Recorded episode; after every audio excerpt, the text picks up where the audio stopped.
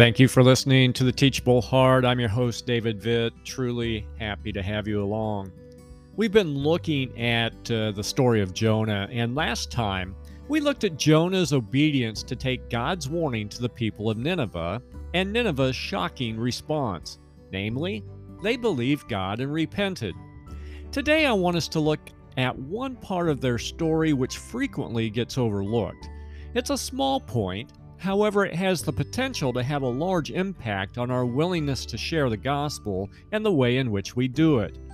After Jonah delivered his message of God's impending judgment, the king of Nineveh issued a proclamation throughout his city, calling on the people to fast, put on sackcloth, and pray mightily to God.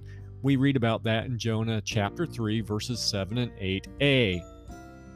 The king ended his order with these words, and I'm quoting the last part of verse 8 Let everyone turn from his evil way and from the violence that is in his hands. End quote.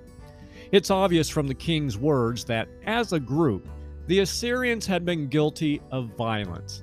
That was their collective national sin. However, it's interesting that the king felt no need to define for the people what their personal evil ways were. He simply told the people to turn away from them. And what a reminder to us that most people know very well what their sins are. Yes, some folks may need to be convinced that they are actually lost before we can show them how to be found.